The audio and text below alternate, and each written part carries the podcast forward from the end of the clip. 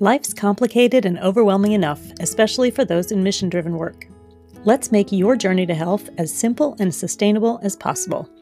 I'm Liza Baker, and I want to welcome you to the Simply Health Coaching podcast, where it's the food, and it's more than the food.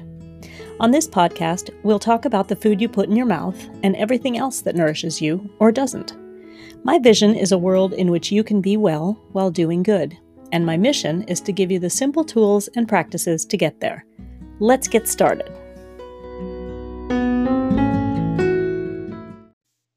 Get ready for a special episode of the Simply Health Coaching Podcast.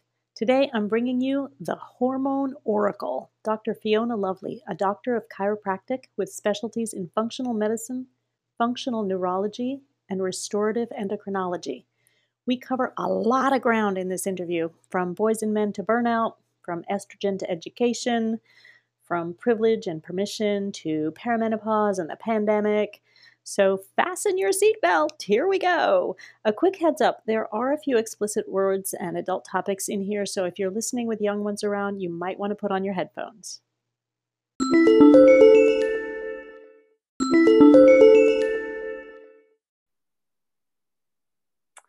Welcome to a special episode of the Simply Health Coaching Podcast. Today I have with me Dr. Fiona Lovely, all the way from Canada. We've gone international, people. Dr. Lovely is a doctor of chiropractic with specialties in functional medicine, functional neurology, and restorative endocrinology. So basically, you need to have her as your doctor. her practice's focus is to find the root cause of dis-ease reaching all aspects of health and making space for wellness. She has lectured on topics of women's health, hormone balance, and brain function extensively. She's the author and host of a popular long running podcast on the passage of perimenopause called Not Your Mother's Menopause Half a million people around the world have downloaded the podcast, listening in to learn about the physical, mental, and spiritual journey of menopause. And I just have to put in there that I listened to the podcast when it was a baby. so Dr. Lovely has come in a long, long way since I first spoke with her. And she has been called the hormone oracle and the fixer of weird shit a disruptor of unhealthy patterns in the body and the mind, an agent provocateur in the arena of women's healthcare for nearly 20 years. Her mission is to sh- share info to empower women and pull back the curtain to reveal the goodness that is possible at midlife. She has a vision of the time where the world is a kinder, gentler place and the taboos of menopause no longer exist. So we're going to start right there and we're going to talk about the taboos of menopause and speak your vision into being. so first of all, tell us what do you think are the the taboos around menopause? Oh man, we're starting off with the good stuff, aren't the we? good stuff. It's going to get it even better. Well, I think um, I think women really come up against the um, good girl um, mythology at menopause because with the fluctuation of hormones, we have this eh, um, sometimes inability to tolerate BS. Okay. And that was so euphemistically put. I, am trying not to start start off with the sex taboos because those are actually the ones that everyone really wants to hear about. But I, you know, I thought I'd pick something else first. so um, we do we come up against that that um, that good girl myth and the the archetype of what we've been taught to be. And um, it it's easier to lose our pleasing personality when our hormones are dancing all over the place. So previous to perimenopause women may have experienced that in a window of time uh, during that pms phase uh, of their cycle but for a lot of women, that becomes all day, every day during certain parts of perimenopause. So you learn how to um, manage feeling like you're losing your mind um, on a daily basis. or don't manage in, in some cases. Manage, right? here's a here's a hot tip, ladies. Uh, if you're not feeling social, for God's sakes, just take yourself out of the social game. Just say, to your people in your house today is not a good day to bother mom. Yes yes exactly. I love that. And i think it's really so important because i'm a very positive person and very often when i ask women who are going through the transition like what's the best part of being at this stage of, of, life? And i very often hear them say i just don't give a shit what people think anymore. And i'm like sure. yes that's one way to put it. And i think sometimes it's not that you don't care it's just that you're not going to let it dictate what you do. Yeah right? yeah, yeah. The the the um, the curtain gets pulled back and what that means is that we have an inability to suffer fools Mm-hmm. Whereas women are really good at suffering fools. I mean, we've been tolerating men for how long? So just no offense, guys, it's just my perimenopause speaking. it's a great excuse too, isn't it? right. so it's it's uh it, it can become difficult. Relationships can become a bit difficult and, and your relationship to yourself can become an issue too. So that's certainly the taboo. We don't feel like being the nice girl anymore right? Yeah. and um, you know in a society where thin pretty quiet nice is important uh, above all other things, then we can really bump up against it. But the other taboos, the big ones would be vaginal dryness and low libido. Those are big because what we do as women is we compare that our sex drive to that of our male partners if we're in a, um, a heterosexual relationship. And men have a have a higher drive for the most part. It depends on where they are in their andropause, if they're even in that phase. But they have ongoing testosterone for their whole entire lives. It doesn't fluctuate nearly as much as the female hormones do, like for in perimenopause.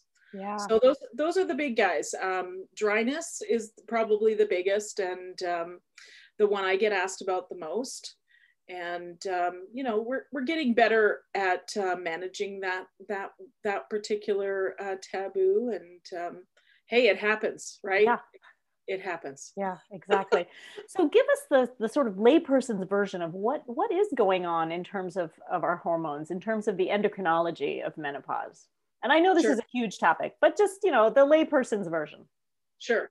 So we have, uh, let me define a few things. So when I'm talking, when you say menopause, what that means is 12 months without a menstrual period, without a bleed. The five to 10 years, some say five to nine years prior to that, are called perimenopause. And peri means around. So, uh, and that's when things get pretty exciting. It turns out, like my mother's generation referred to it all as menopause, and they didn't talk about any of it. Yep. Okay? but now, this is not your mother's menopause. That's right. Thank you for making that reference. Even I didn't do that. so uh, they didn't talk about it. So what we know, we studied it a great deal more, is that things get really interesting in that five to ten years prior to uh, um, menopause for women. For some women, some women have no issues at all. They just carry on bleeding, and then one day they stop bleeding, and and that's the end of it. So, um, prior to perimenopause is premenopause, and that is when women are reproductive uh, cycling on a regular basis, etc. From the start of uh, the menstrual period uh, in the teens, usually, although it's getting earlier and earlier, um, and right through until the perimenopausal time. Now, a lot of women think that perimenopause do doesn't actually start until you start having menstrual changes. Either you're skipping periods, your periods are getting heavier, or they go away altogether. And the truth is, that's the second to last of five phases of perimenopause. So when you start skipping periods, that will tell you that you're getting really close to being amenorrheic or without periods altogether. Yeah, and except that that's the the really really difficult part because you like you miss a few months and you're like, yes, yeah, done. and then it comes back and you're like, oh, got to start from zero again. Dang it. like, can I not carry a tampon in my purse? It's like, no, boo. In that last year, you got to carry it all the time. All the time. not even that one week a month. yes, yes. And boy, that just, it just really, it's, it just burns you when you have to start the clock over again. well, in terms of the hormones, so what happens is estrogen can go really high for women in that sort of second to third to fourth phase of perimenopause. Remember, there's five phases. And um, what normally would happen is the the uh, progesterone would come in and oppose that. So we don't have such strong symptoms. But that is indeed not the case. Progesterone is tapering down. And that's often what um, women find some of the most disruptive uh, symptoms of perimenopause are because of low, est- uh, low progesterone. That would be insomnia, uh, low moods, dryness, low libido tend to be related more to the progesterone part of things, although it's a really complicated uh, dance of chemical. Quite a dance, yeah. It's really amazing. I've been I've been taking a certification in hormone health, and it's just oh, there is so much to know. but really, what I took from that is that. Um, we very often talk about estrogen being high, but really what it means is it's high compared to the progesterone. So if the progesterone is still compensating, then there isn't that really strong tendency to to have all these symptoms. Yeah, and the um, a- absolutely, it's all about the ratio, the yeah. eating ratio, right? So that's a really important thing. Although, to be honest with you, it goes right out the window at perimenopause, and that's part of the problem. So when we have these huge swings of estrogen, what happens is the um, hypothalamus in the brain, which controls the hormones, perceives that as, oh, oh, we need to do something to tweak the inner environment because the hypothalamus, its job is homeostasis or keeping things regulated, the environment regulated, responding to the environment outside of our bodies and inside.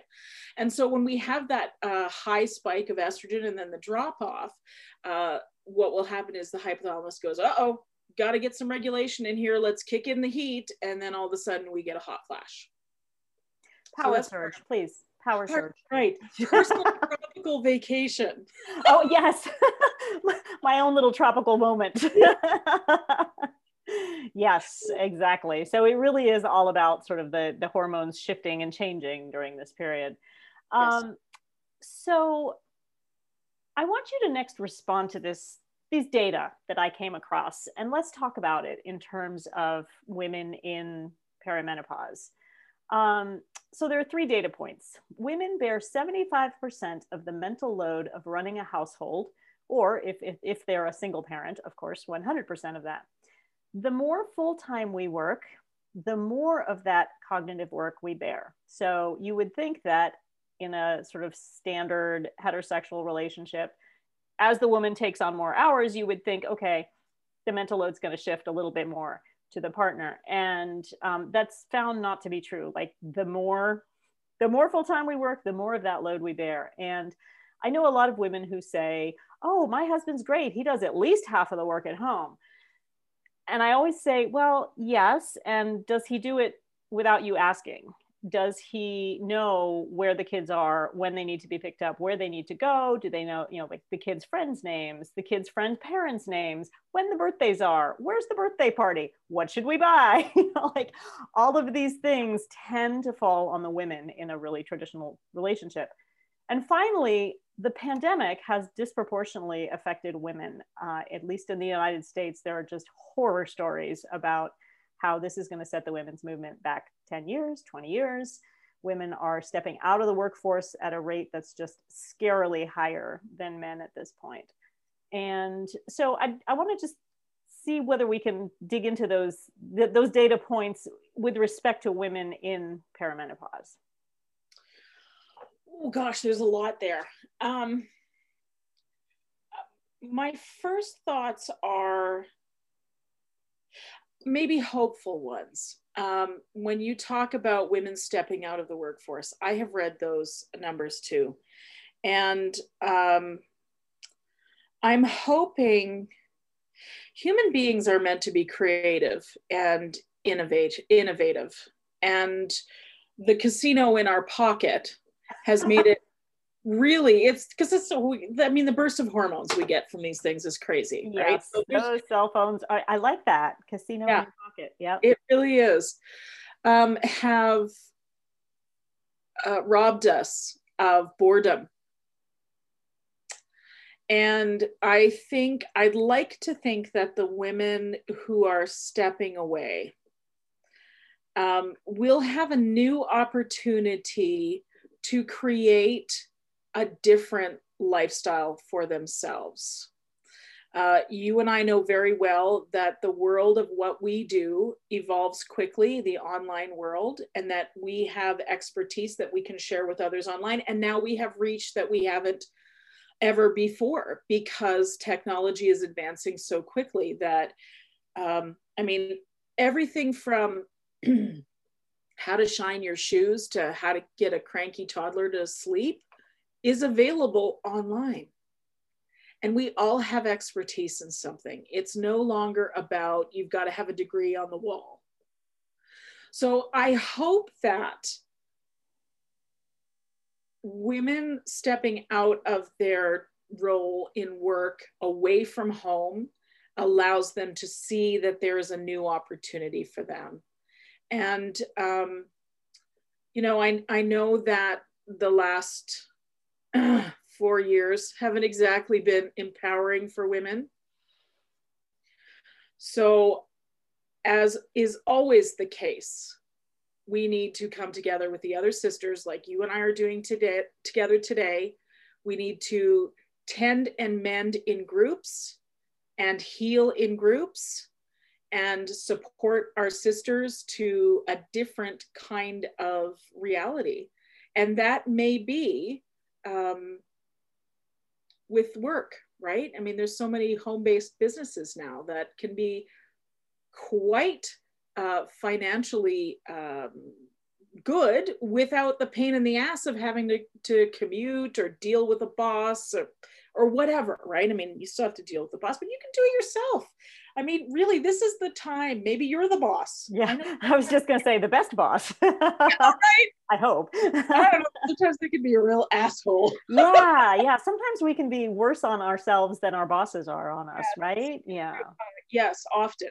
And um, so that's what I have to say about that. I'm hoping that starts off. I love that take on that, and I I love it so much because uh, and I recognize that this comes from a real place of privilege, but I have been looking at this pandemic as a pandemic of possibility. I heard that by um, an interview by Zach, uh, Rich Roll of Zach Bush on his uh, podcast, and it just that that phrase has just stuck with me for months now that it's a pandemic of possibilities. And what I've seen is, at least in America, the pandemic has really brought to the forefront all of these issues that have been there. And we've known that they were there, whether it's education or labor or, you know, the, the women's movement or, you know, food system all of these things, all of a sudden, the problems that were there are just glaringly obvious. Like you cannot miss this.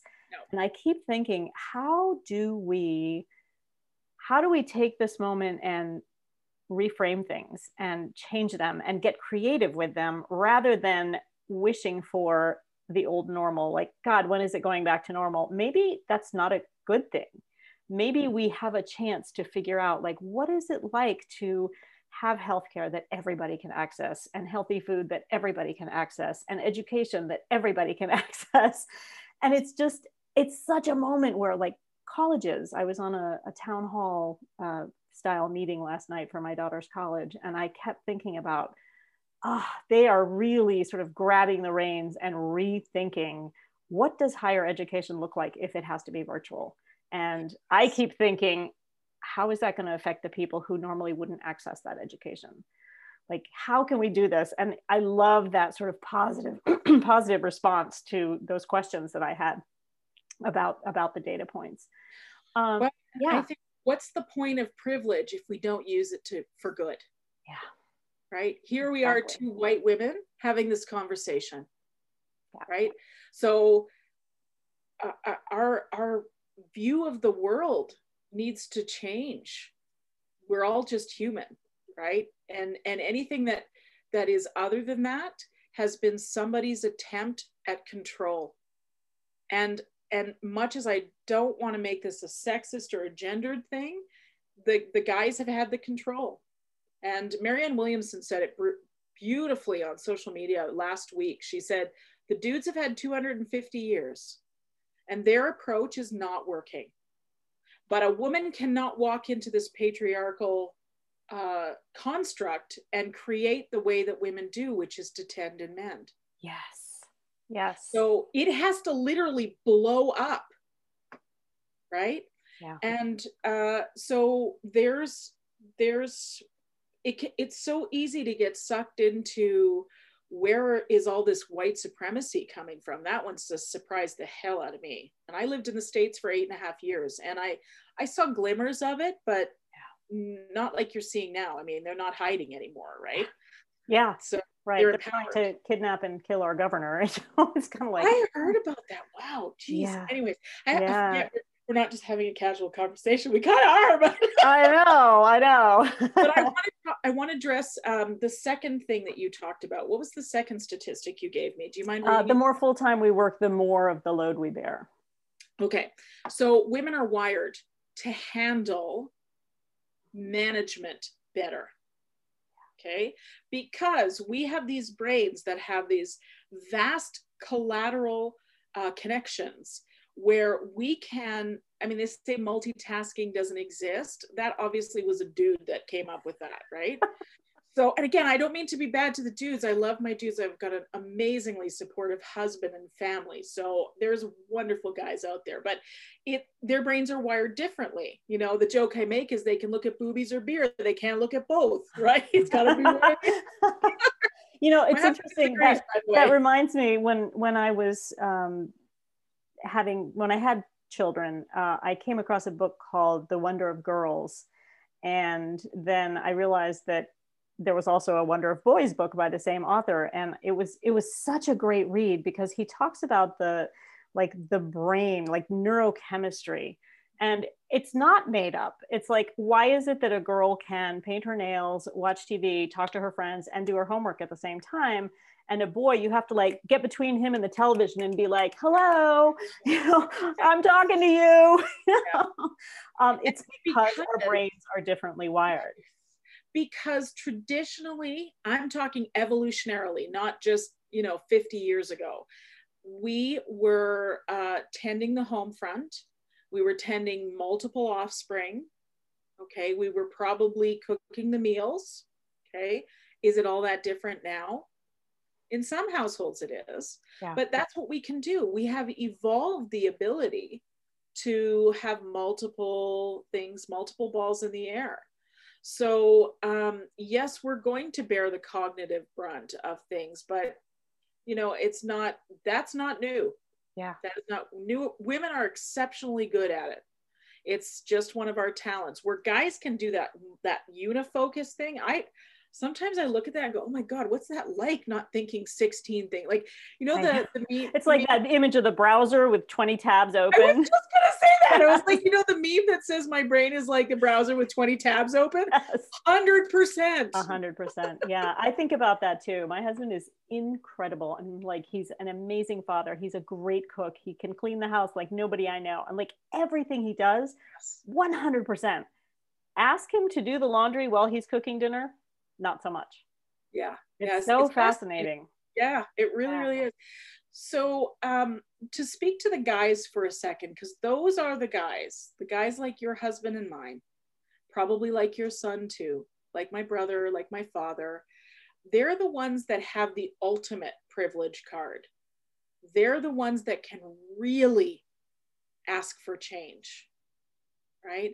Yeah. And chances are they were raised by someone like you and me, right? So those str- there's a strong woman that pops up in the middle of all of that somewhere. But um, but anyway, so yes, and the first one, uh, read the first one to me again, if you don't mind. Uh, women bear 75% of the mental load of running a household. Yeah, so same thing, right? Same thing. Yeah. yeah. Like you said, it's who remembers the birthdays. It's not the dudes. Yeah. right. Yeah well, and and sometimes we only remember because we put them on the google calendar and like repeat this every year on this date you know? and that's okay. Thank god. But you i found i went back to a paper paper and pen this year. Did you? I did. Uh, maybe it was just out of boredom during the shutdown. I don't know. But i was like i i i needed to like the feeling of it and you lose the feeling of it which is what they say about when you're spending your money too when it's just in a bank account you whip out your debit card or your credit card you don't think about it but when you have to pay cash yes. then you really think about it. It's the same thing with writing it in the schedule. Have i scheduled myself too many things on this day? Yeah right? And i remember yeah. us having the conversation i think the very first conversation we had about taking 25% off your plate. Yes yes uh, i think it was 50% yeah yeah, yeah take 50% of what's on your plate off and fill it with yep. vegetables.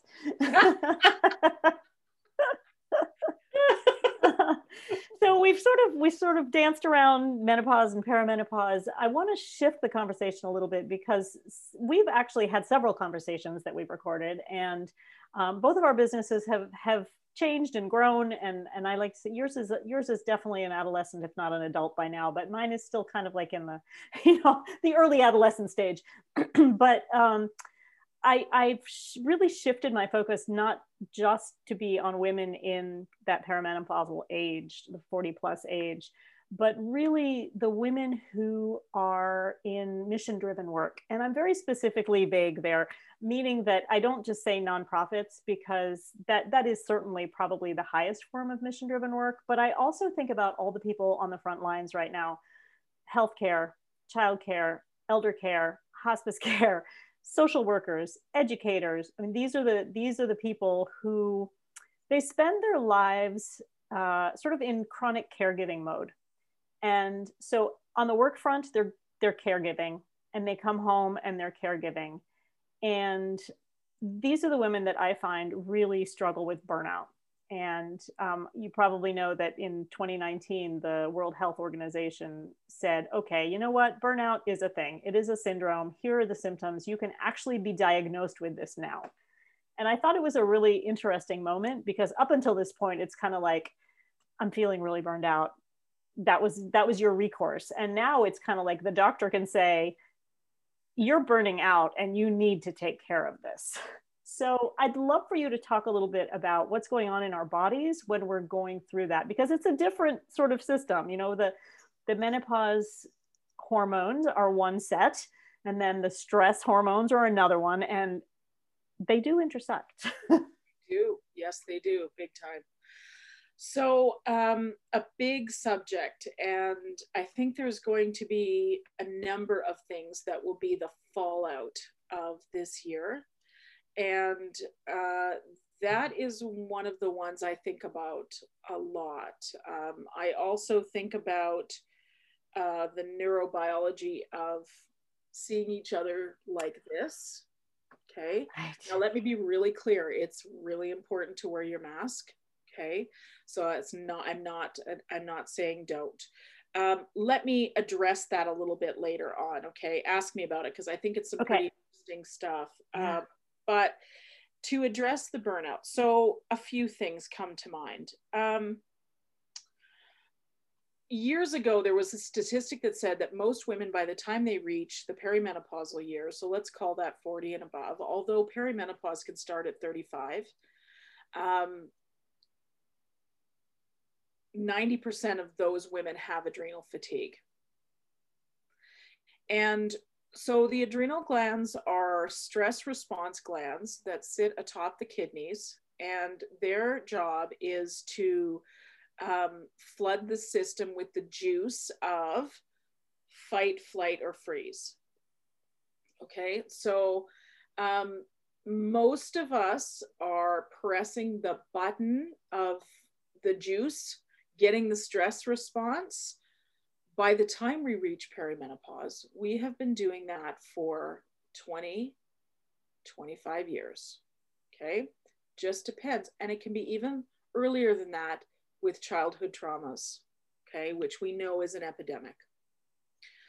So, um, when we don't give our systems time to recover, uh, what happens is that stress response we can only launch it so much. I think I have a cat about to join us here, so he likes to show he likes to show his backside on the telly to the camera.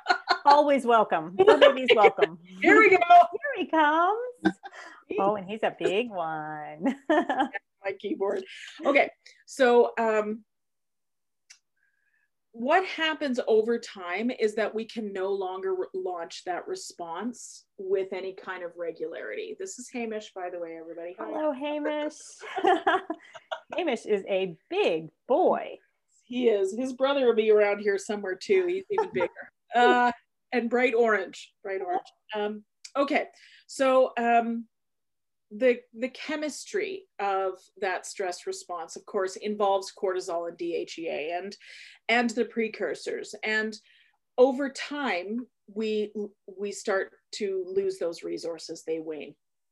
So um, this is especially important to talk about during perimenopause because as the ovaries start to sputter and no longer regularly release their hormones, um, the adrenal glands take over progesterone production. Now, as far as the adrenals go, there is a mother hormone for either progesterone or cortisol. Cortisol being the primary stress response hormone. So the body and brain can only select one pathway. So if you have constant stress, you cannot have progesterone. So when women ask me how to manage the symptoms of perimenopause, the research shows that stress management is the single best thing you can do to um, manage the symptoms. Maybe they don't even show up at all if you manage the stress well. Now, that seemed a bit of a, a, a flip piece of information prior to 2020. Just manage your stress. I know, right? I was talking to a client today about that, and she said that she'd gone to, to a training and and she was really upset with it because they said well just do this and then this will happen and it's like and i said whoop that right there anyone who tells you just do something ignore them totally totally. So here's the empowering information with that. Um, we cannot manage what comes in from the outside. I mean, sure, we can shut off our, our news feeds and that sort of thing. And you should be doing that. If you're not curating what goes inside your yes, not- we're going to talk about that a little bit more too. okay, okay so I will go off. Okay. Um, so uh, that conscious consumption is a really big part of the stress, right? So uh, we can't manage what comes in and stress just kind of comes from all angles at this point. What we can do is manage how we respond. That's the only place we have power. Yeah.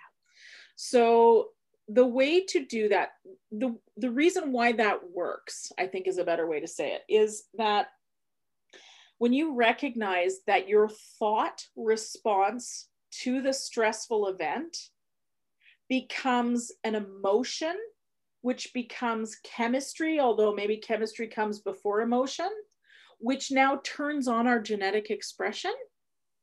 We literally are the stressful thoughts becoming matter. Mm. So, what has to happen is that you have to um, you have to manage what you think about the stressful environment or the stressful event. And let me say this you have permission to not respond to every bit of stress and drama in your life. As women, we need that permission. Okay, we have a society that says women are supposed to be hysterical and dramatic. In fact, we've got TV shows where women get paid millions of dollars to be hysterical and dramatic for mm-hmm. everybody else to watch. Listen, if you're watching that shit, turn it off. It is garbage it's garbage. yeah. Speaking of curating your content. uh, yes, yes, right. So, um, and if you need a good book recommendation, let me know. I can make one or two or ten. right? So you cannot control the stress, but you control how you respond to it. And when you control that response, and it is literally as simple as saying, I am not going to have an emotional response here. It's not saying that emotions are bad. That's not what I'm saying. What I'm saying is that we think ourselves into this toilet bowl of feeling like we have no control, that things are spiraling, everything's awful, the world's going to shit, whatever. And then once you start thinking those thoughts, it just gets deeper and wider, and then it becomes everything in your life, right? Yep. And you're uh, up at three in the morning. Absolutely. Thinking about it, thinking about it. Yeah, right. Yeah. yeah. So, um, so the question about women being burnt out, I think again, perimenopause is the is the age where we're done with the bullshit Okay, we don't have the filters anymore because we just don't care to have them anymore. Or we're tired of pandering to everybody else's needs and not our own. Yeah. Right? And so, of course, now we add all this other pandemic stuff on top of it and like women like to control things. It's part of how we manage you know all of these things in our in our world right? Yeah like okay you go over there and you're going to be at school until 3 30 this afternoon okay? And don't you dare get sick and make me pick you up early. Exactly right? not an option. Exactly. But if you go to the grocery store and the thing that's on the list it's not on the it's not on the shelf you go oh shit now what do i do? And it spirals right? yes but we have um, because of our ability to care for others and that's an evolutionary thing we have this sensor for danger. And um, it can be have you read the book uh, the big leap gay no. hendricks no. It's a wonderful book. You need to read speaking it. of book recommendations yes that's been on my list for a long time. I've got to just do it. Oh, oh it's a gooder. It's a gooder um, Gay Hendricks talks about we have these inner fish flops, which is when the fish went from being in the ocean to being on the on the beach, and they were flopping around going, "Oh shit, I can't breathe. What's going to happen now?" Until they figured out how to use their fins to walk. Yeah, and figured out how to use their gills to breathe. So now, all these years later, eons later, millennia later, mm-hmm. we've turned that in that fish flop internally, and we make it an assessment for danger. Okay, and we misuse that often. Um, we perceive things um, as stressful uh, that we shouldn't be responding to as danger, and they are not. Now, to, to dovetail with something else you talked about or we, we touched on is um, we get our cues of safety from each other's faces ah, yeah. and the intonation of our voice. Okay. So um, now we've got, let's talk about women because that's what we're talking about.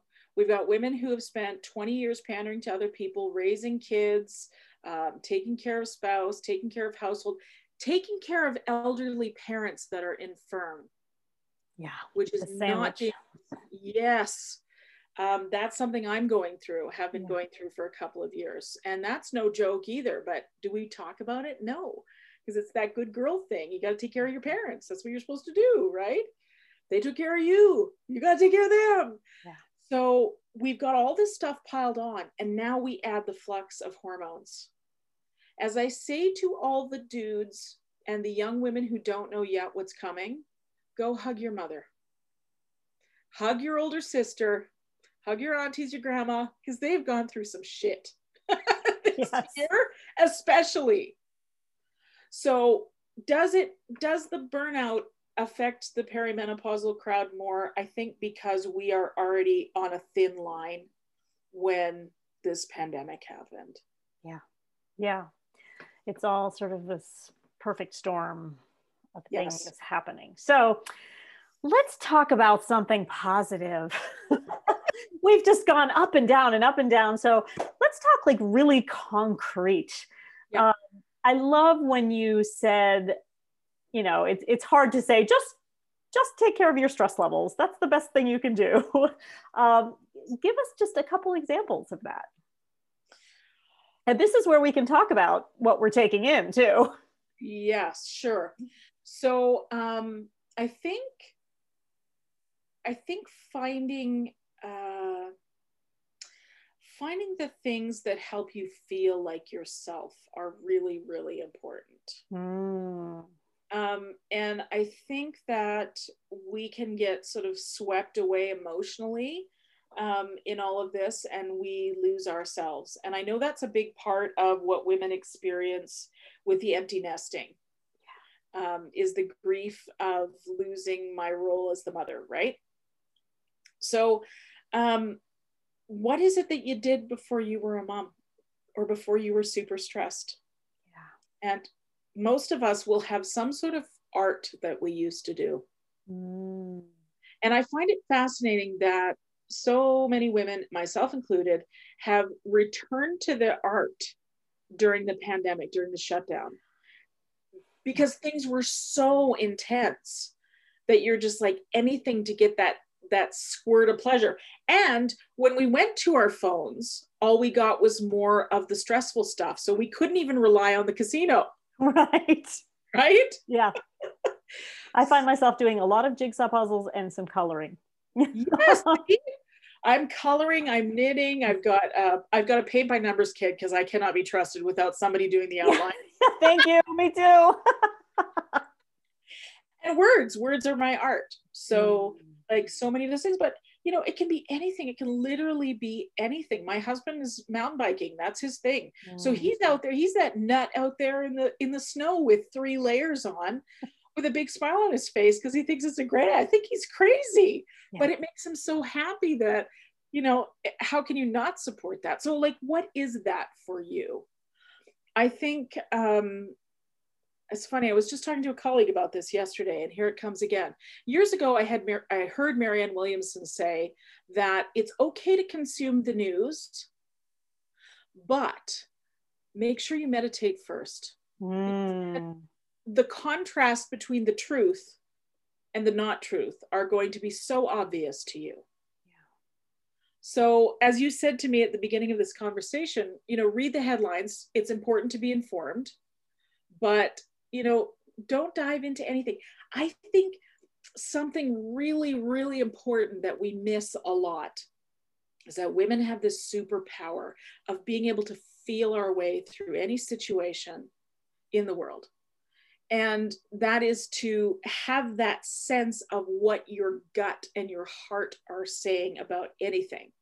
So let's talk about um, um, let's talk about the news. And might as well we've been talking about it. So if you see a headline that goes, "Oh, that's important. I need to read it. It's about the school system and what's happening with COVID, whatever."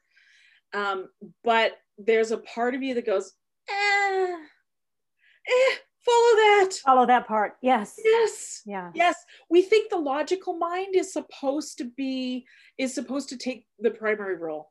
And I'm here to say that as women we have this instinct and intuition that is God-given. We've been born with it. It's been in our genetics since the beginning of time. It literally connects us to all of the other women on the planet. It connects us to Mother Earth. So listen. And if you're not sure what that that that feels like, you need to be quiet in order to sense it.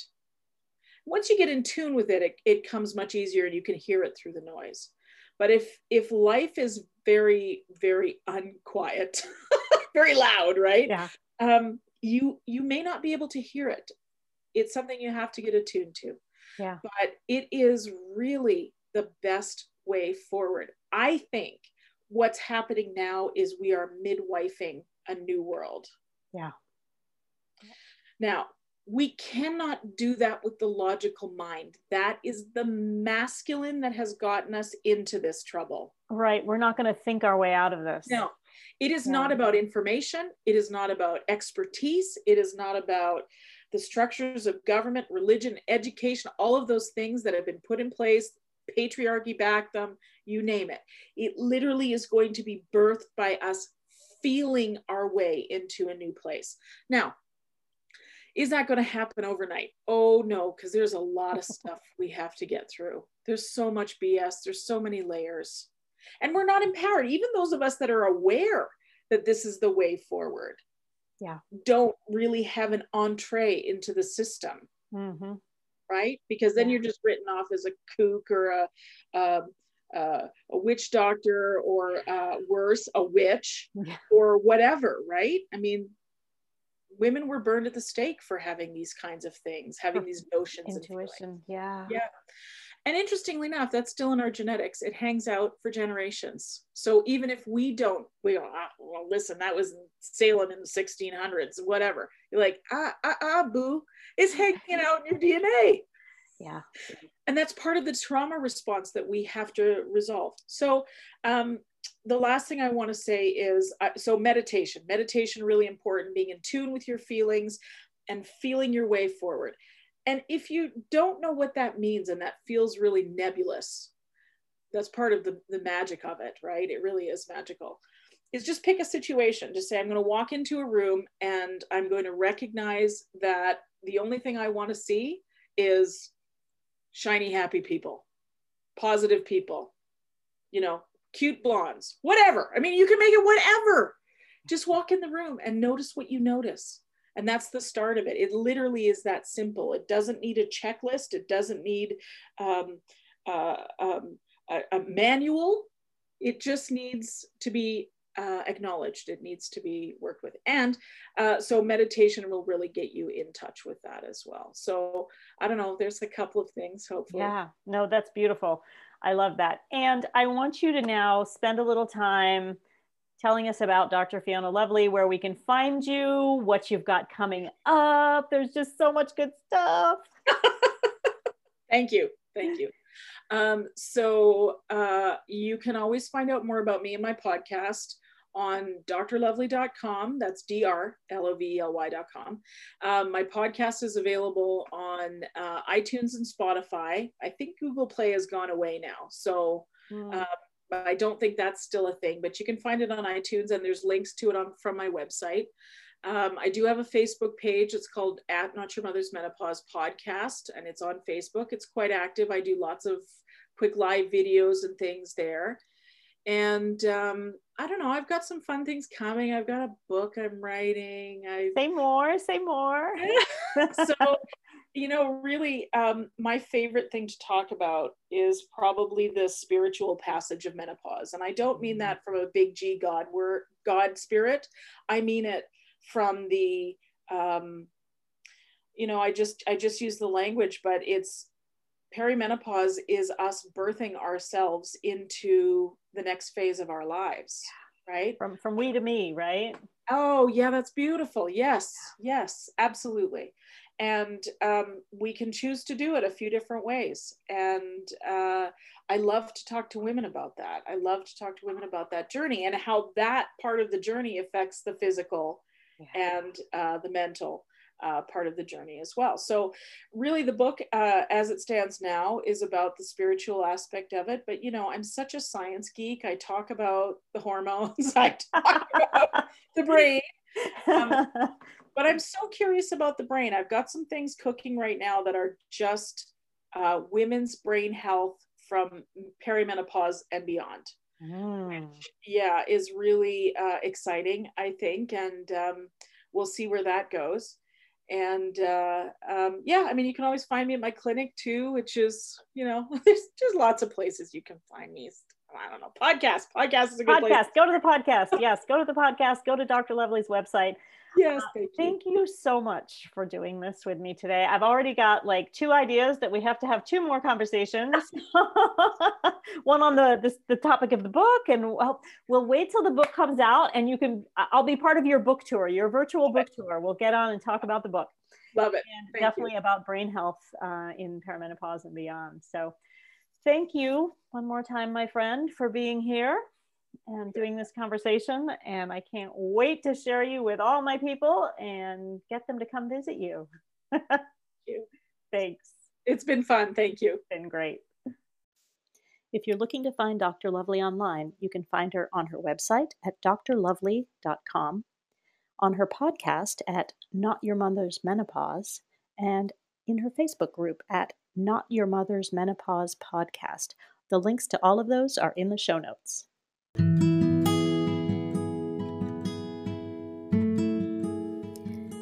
Thanks for listening.